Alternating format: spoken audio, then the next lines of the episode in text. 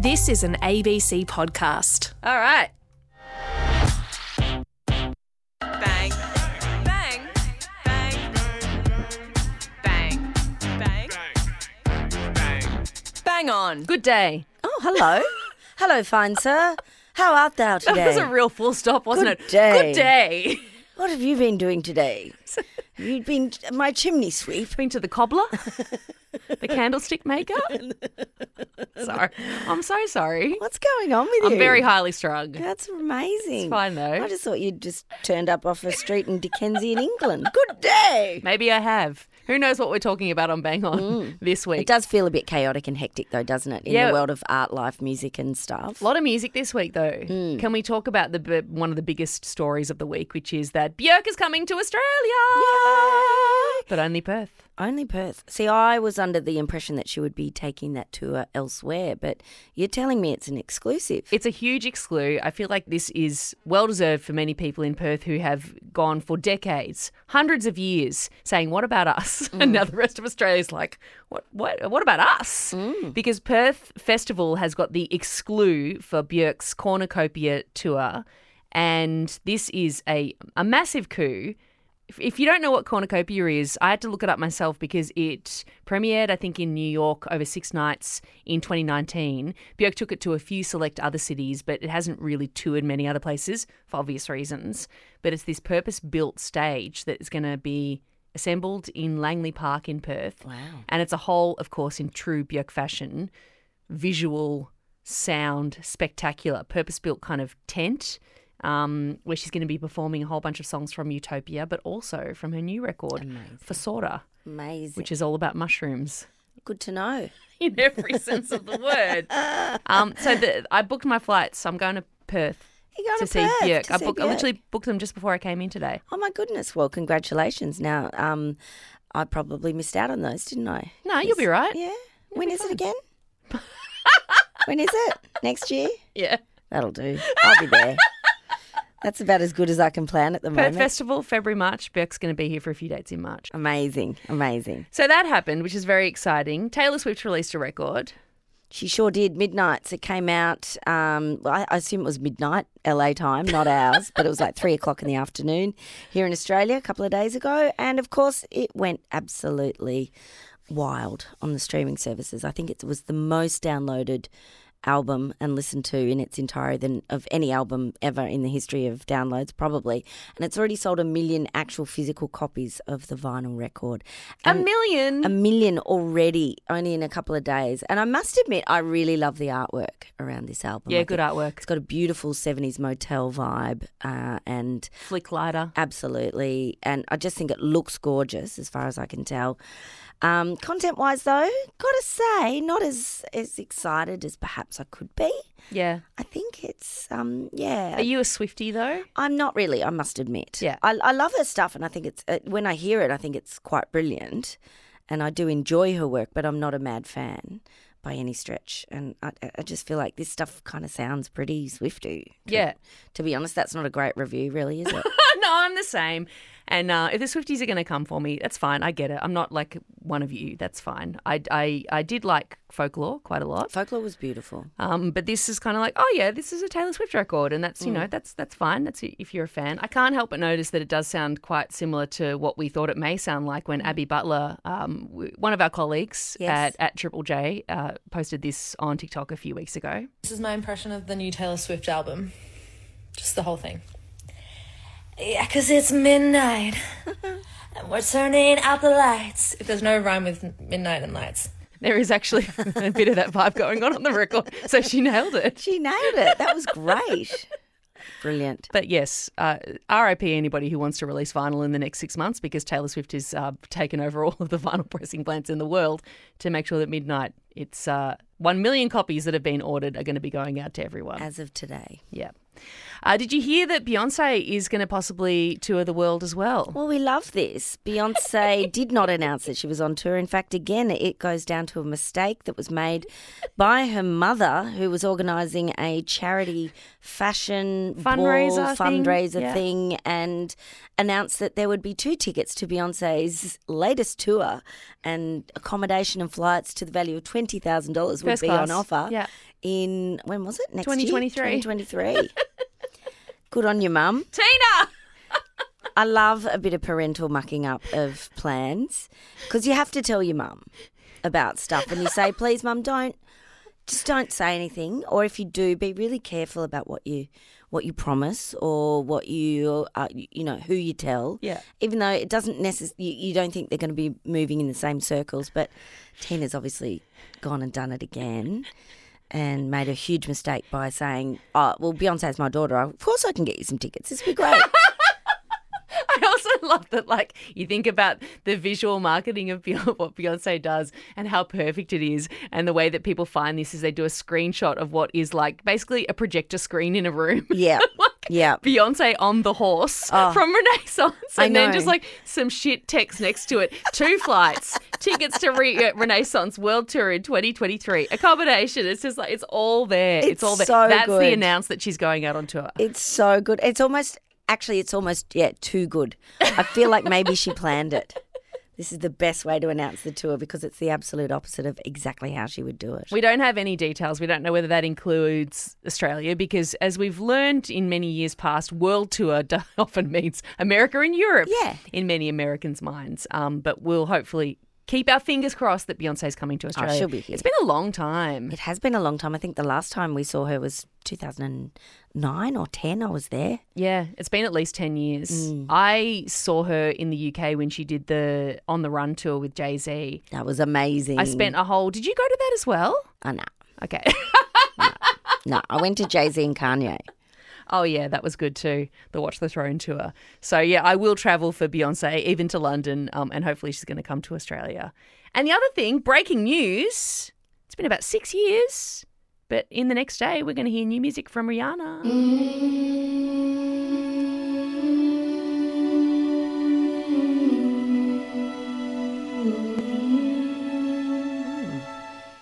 That's the song. Ten seconds. Sounds quite religious.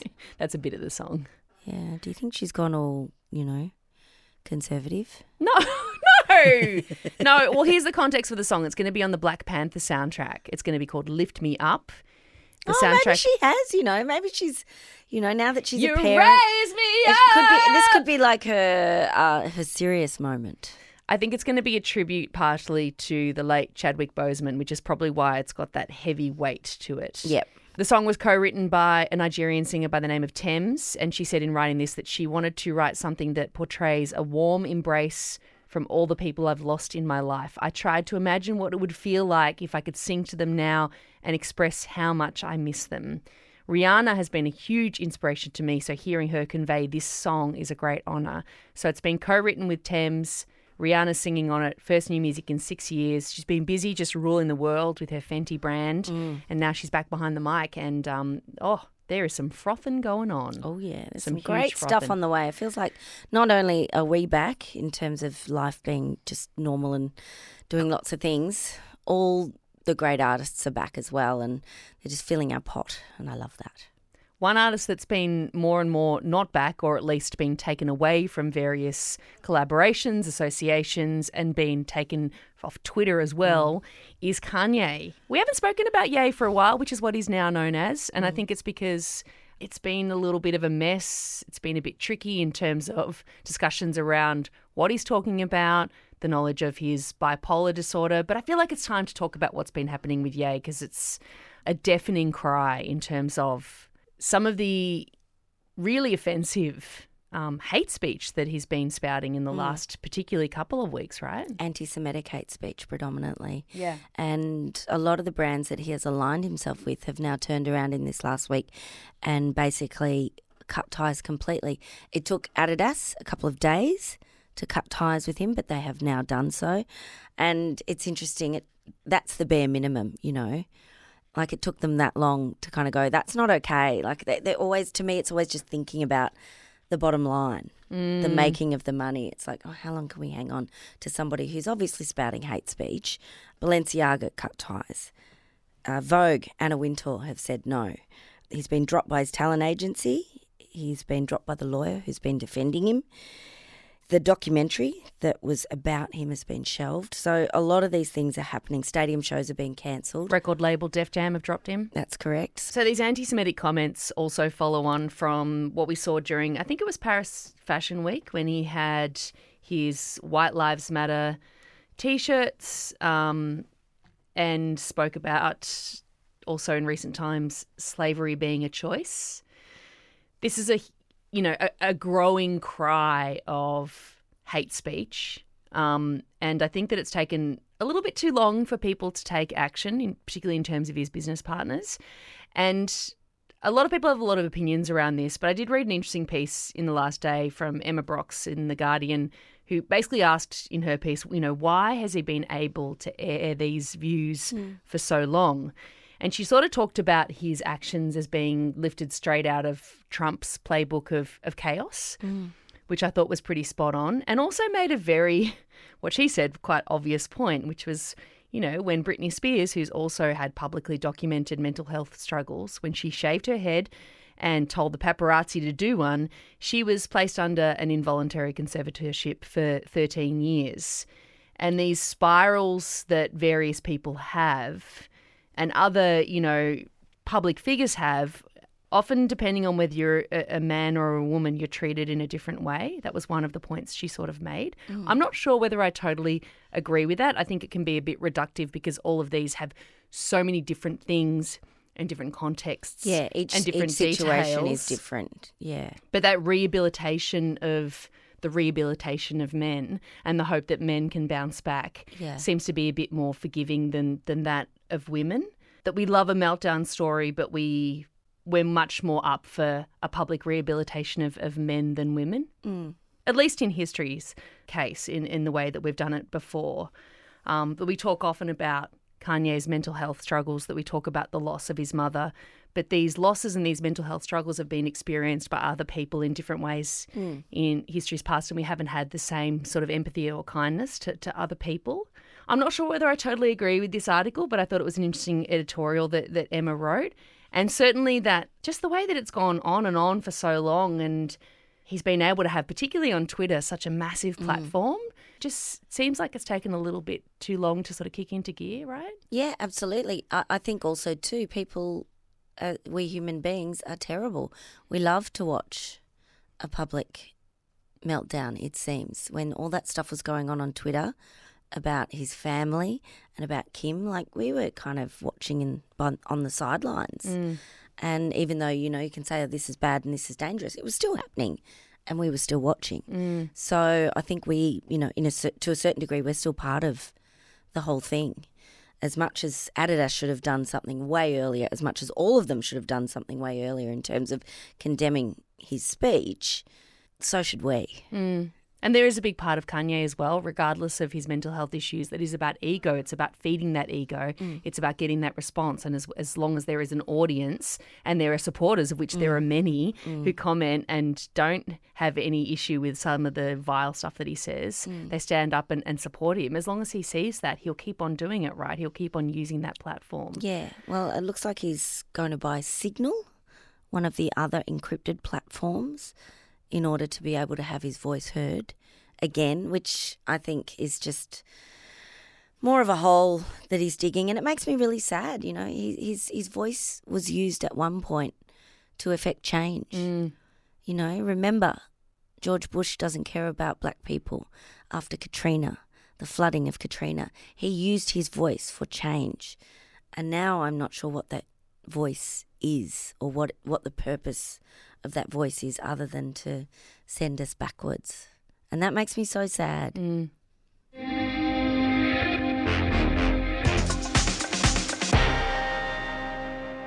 Very sad to see the loss and the sudden loss of Leslie Jordan this week, an actor who I think a lot of people got to know through Will and Grace, but also through lockdown, put up a whole bunch of really funny videos. Um, and was particularly a hero in, in the queer community, and sadly had a, a medical emergency. It sounds like he might have had a heart attack While he was and- driving. While he was driving, and, and died suddenly. Yeah. Um, God, he was funny. He was so funny and he was just the company we needed in lockdown. He was just having a nice time and wanting to share who he was and, and some stories about things that were happening to him. And one of, one of my favourites was when he he did a response or a reaction video to Cardi B's WAP when it came out. my goodness, I've never heard the term "every trash can has its lid" to describe people finding their people. I love it. I loved it. Not that I think Cardi B is trash, and I don't think he was implying that, but he had a beautiful Southern accent. Yeah. uh, he was a friend of Dolly Parton's, of course. I saw her She posting was about really him. sad Yeah. that, that he died too soon, and I think he just had a wonderful turn of phrase and an extraordinary sense of humour that comes from quite often um, existing as an outsider in a, in a community where you, you can't live an honest life. in Yeah. that he was gay in a very conservative Southern American city. Yeah, and I think that also he was particularly not just a hero to the queer community, but specifically, as you say, to to Southerners. Uh, Anybody who watched RuPaul's Drag Race All Stars, Mm. Yeah. um, the incredible Trinity the Tuck did Leslie Jordan for. Uh, snatch game, Uh, Great. one of the greatest snatch games in the history of Drag Race, and uh, Trinity's Leslie Jordan was amazing.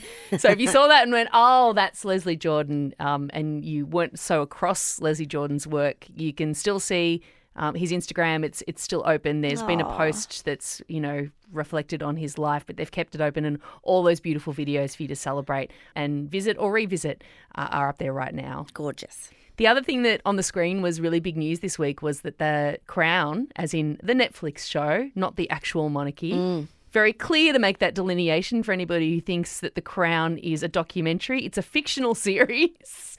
And season five is coming. The trailer dropped. Oh, I am frothing for this. You know, I love The Crown. It looks amazing, and it covers, of course, the very controversial period, the Princess Diana period of The Crown.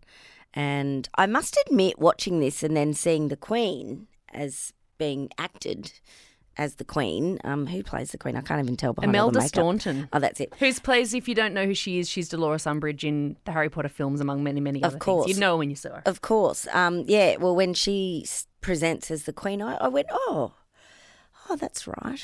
We've lost the Queen, and it was a bit. Oh, I thought you meant Olivia Colman. You mean the actual Queen? Oh no no no. Yeah yeah yeah. The actual Queen. Like does, does it I'm not sure. Is this series going to feel different now the Queen has is no longer with us? I think people will react to it differently only because people really do think about this show as these are the events that happened. But you've got to remember when Mm. It's you're watching it, it's like, who was in this room when this was happening? They don't know that that happened. Yeah. You know, it's very much a drama based on, on real events. And those real events are usually very public events, which Mm. they scatter so beautifully throughout the show. But everything else is a fictionalized account. of course Um, but I do think that people do connect with this series in such a strong way because it does have such incredibly high production values, and you feel like you're inside this world that everyone's so desperate to understand. It is um, so compelling for so many people, whether you are a monarchist or not, to understand the royal family. I think also particularly that you know that focus on the events of the 90s, and particularly that year of 1992, which was um, famously referred to as the Annus Horribilis, uh, where everything was going to shit. Um, three royal marriages collapsing, including Charles and Diana. There was a fire at Windsor Castle. There was a whole bunch of things going on. If you haven't seen the trailer, here's a little taster of it. In light of the events of the last 12 months, perhaps I have more to reflect on than most. The royal family is in genuine crisis. Have royal scandals damaged the country's reputation? The House of Windsor should be binding the nation together, setting an example of idealized family life. It's a situation that cannot help but affect the stability of the country. did she really have more to reflect on than someone else was that really the words that she used in that Annus Horribilis speech because I'm thinking yes you do love but you've got a lot of money to fix that castle that burnt down you're not that concerned about your finances, so I don't think you do have more to reflect on You're than not paying somebody tax. else. You don't pay any tax. And you know, there's marriage breakups in life in all families. You'll be okay. You'll get through this. I didn't realise she said that. They've because I imagine they've used the specific words of the speech. But you never know because it's a fictionalized It account. We've got to yeah. Google I it. could have been See? sucked in with that. I'm looking forward to once again watching The Crown with my phone in my hand on Wikipedia, which is what I always do. It's just like, who are these people? What is this event? Did this actually happen? Mm. I think the kicker will be that we're now watching something that's way more in our wheelhouse, whereas the very early series of The Crown, we're watching, you know, Elizabeth uh, be coronated in the sort of, you know, period of 1940s, 1950s, and 60s, a period before we were born. So this is very much like, I remember that. I remember this period in the 90s. I remember all of the scandals. Um, and we're going to see an Australian play Diana Elizabeth Debicki, which She looks rather extraordinary in this ago. role. Yeah, she just really, really good. She really inhabits the role. And Dominic West as Prince Charles, Mm. um, who you would know from The Wire, among other things. Really great uh, British actor. So yeah, that's coming on November nine. So I won't be cancelling my Netflix subscription before that.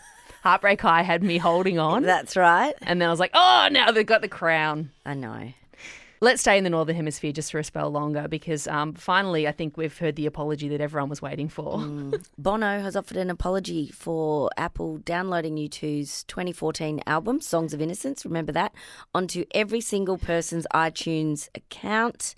And he said, and good on him, he said, the incident, which it was, because we all woke up and all of a sudden U2 was in our in our feeds, And you couldn't get it off and off. you couldn't get it off.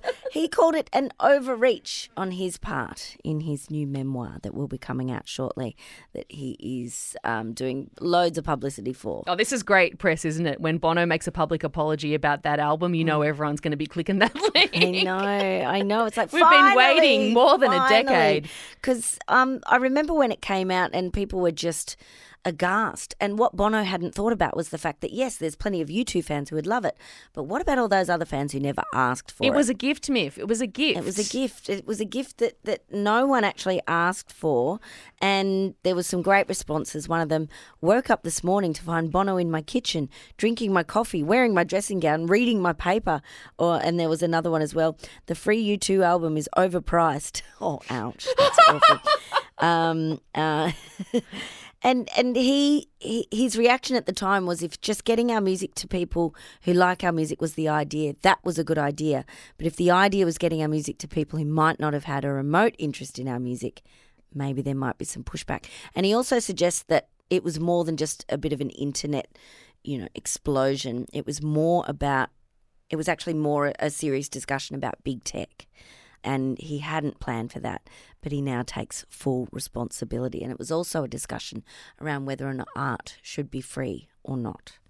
So, yeah, good on you, Bono, finally taking full responsibility. I feel like it's a bit of a retrospective discussion he's been having in his head, isn't he? Yeah. He did also say it was part of his vaunting ambition. What a great phrase. know. Which is basically just like, is my ego. I thought everyone wants a U2 album.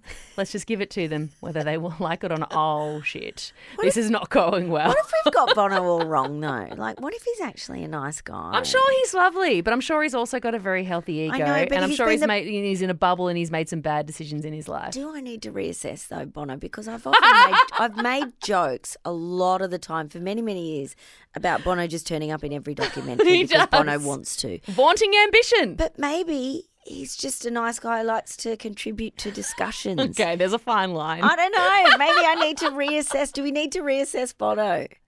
just like there's a film camera and he just pops around. He's like, uh, "Do you need me? I've got some thoughts." We're doing a documentary on an obscure Melbourne indie band from 1992. Bono. Hi there. Pops into the tote. G'day. G'day. I went to the tote once.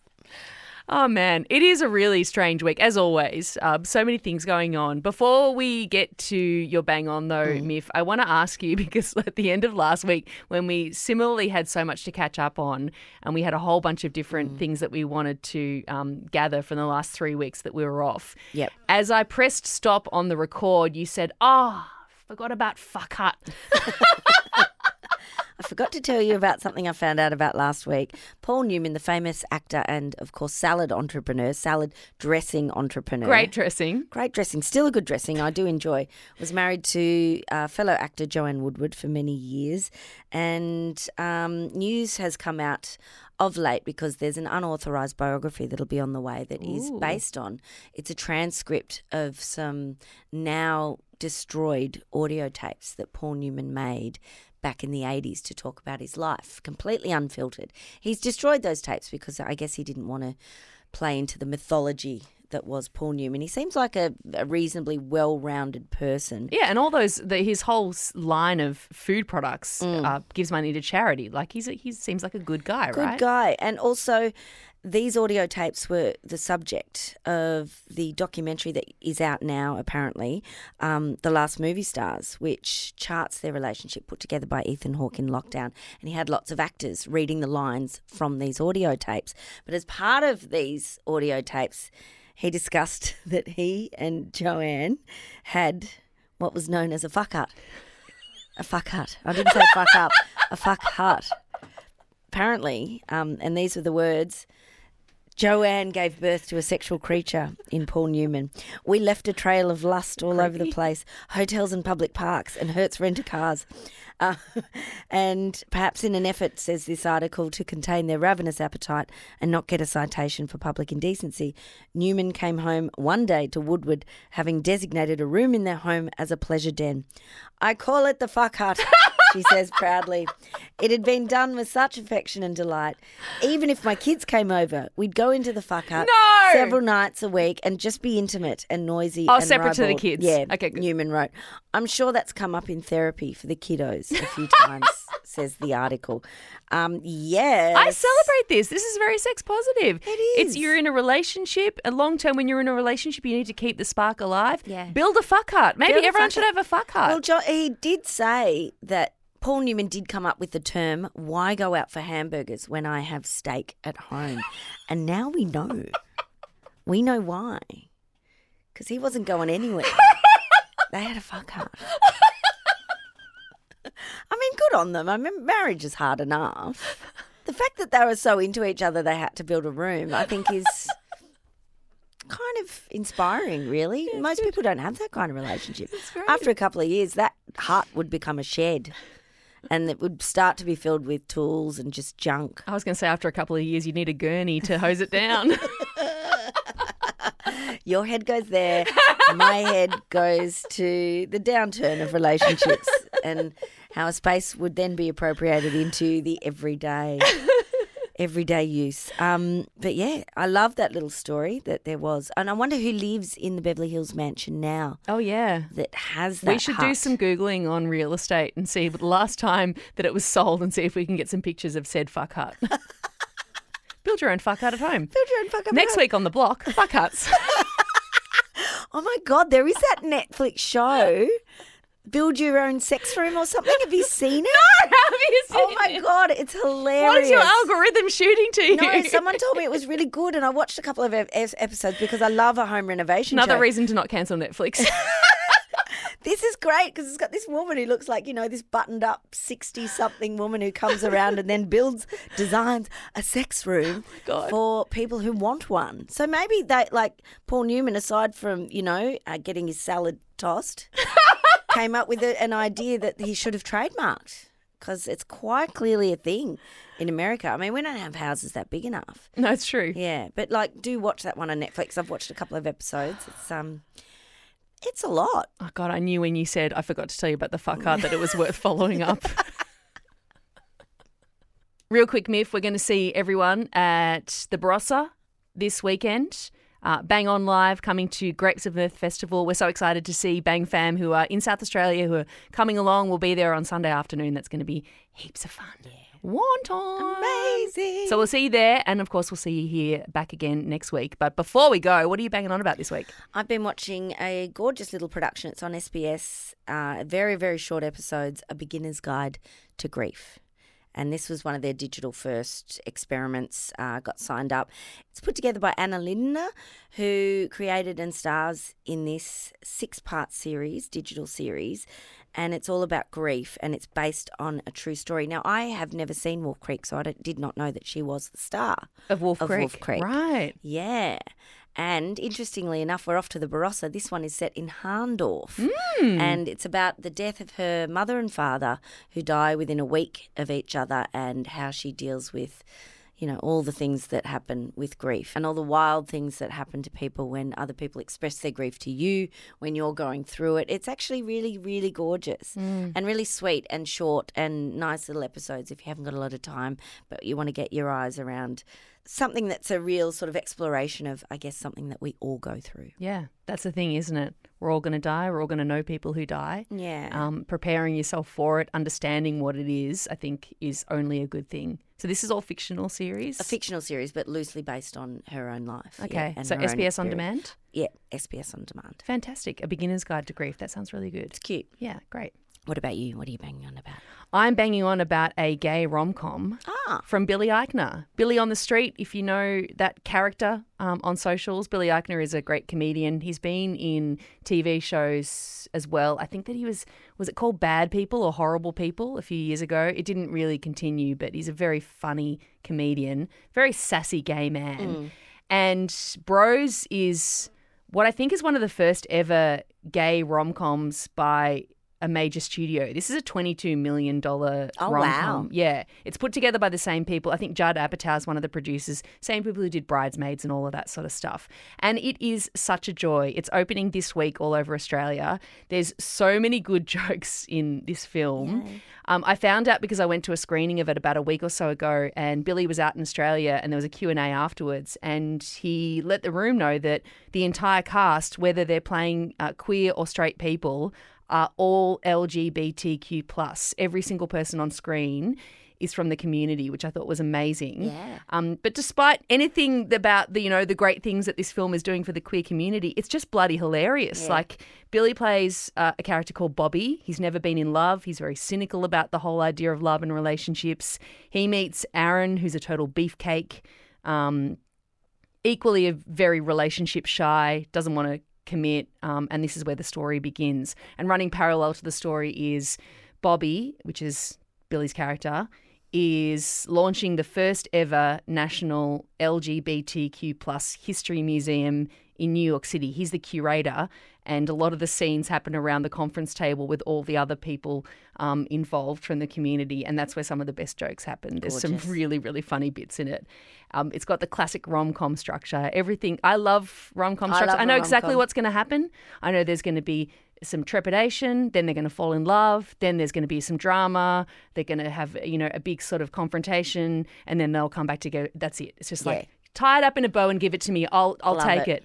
But what makes it sing is the comedy, and this is a very funny film. So Gorgeous. Bros opens everywhere. Billy Eichner is incredible and um, highly recommend it. That's what I'm banging on about this week. Yay, that sounds fun. I'll see you this Sunday for Warn Time. One time One in the Barossa. time. Yeah. Bye, babes. Bye.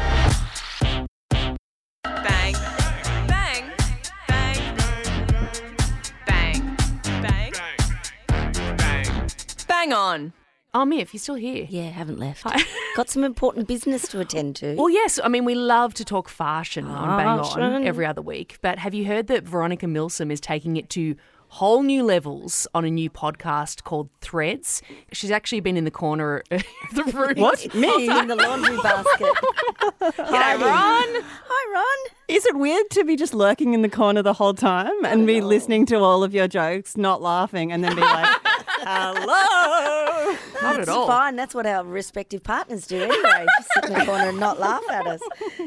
I've actually been recording this entire thing and I'm going to use it as a final episode in my podcast. Love it. That's cool, right? It's reuse. I mean, you know, tell us about Threads. Oh, thank you. Yeah, about reuse, recycling. That's what this podcast is all about. No, it's an investigation into fast fashion and our obsession with clothes. As you said, the podcast is called Threads. Um, it's a six part investigation.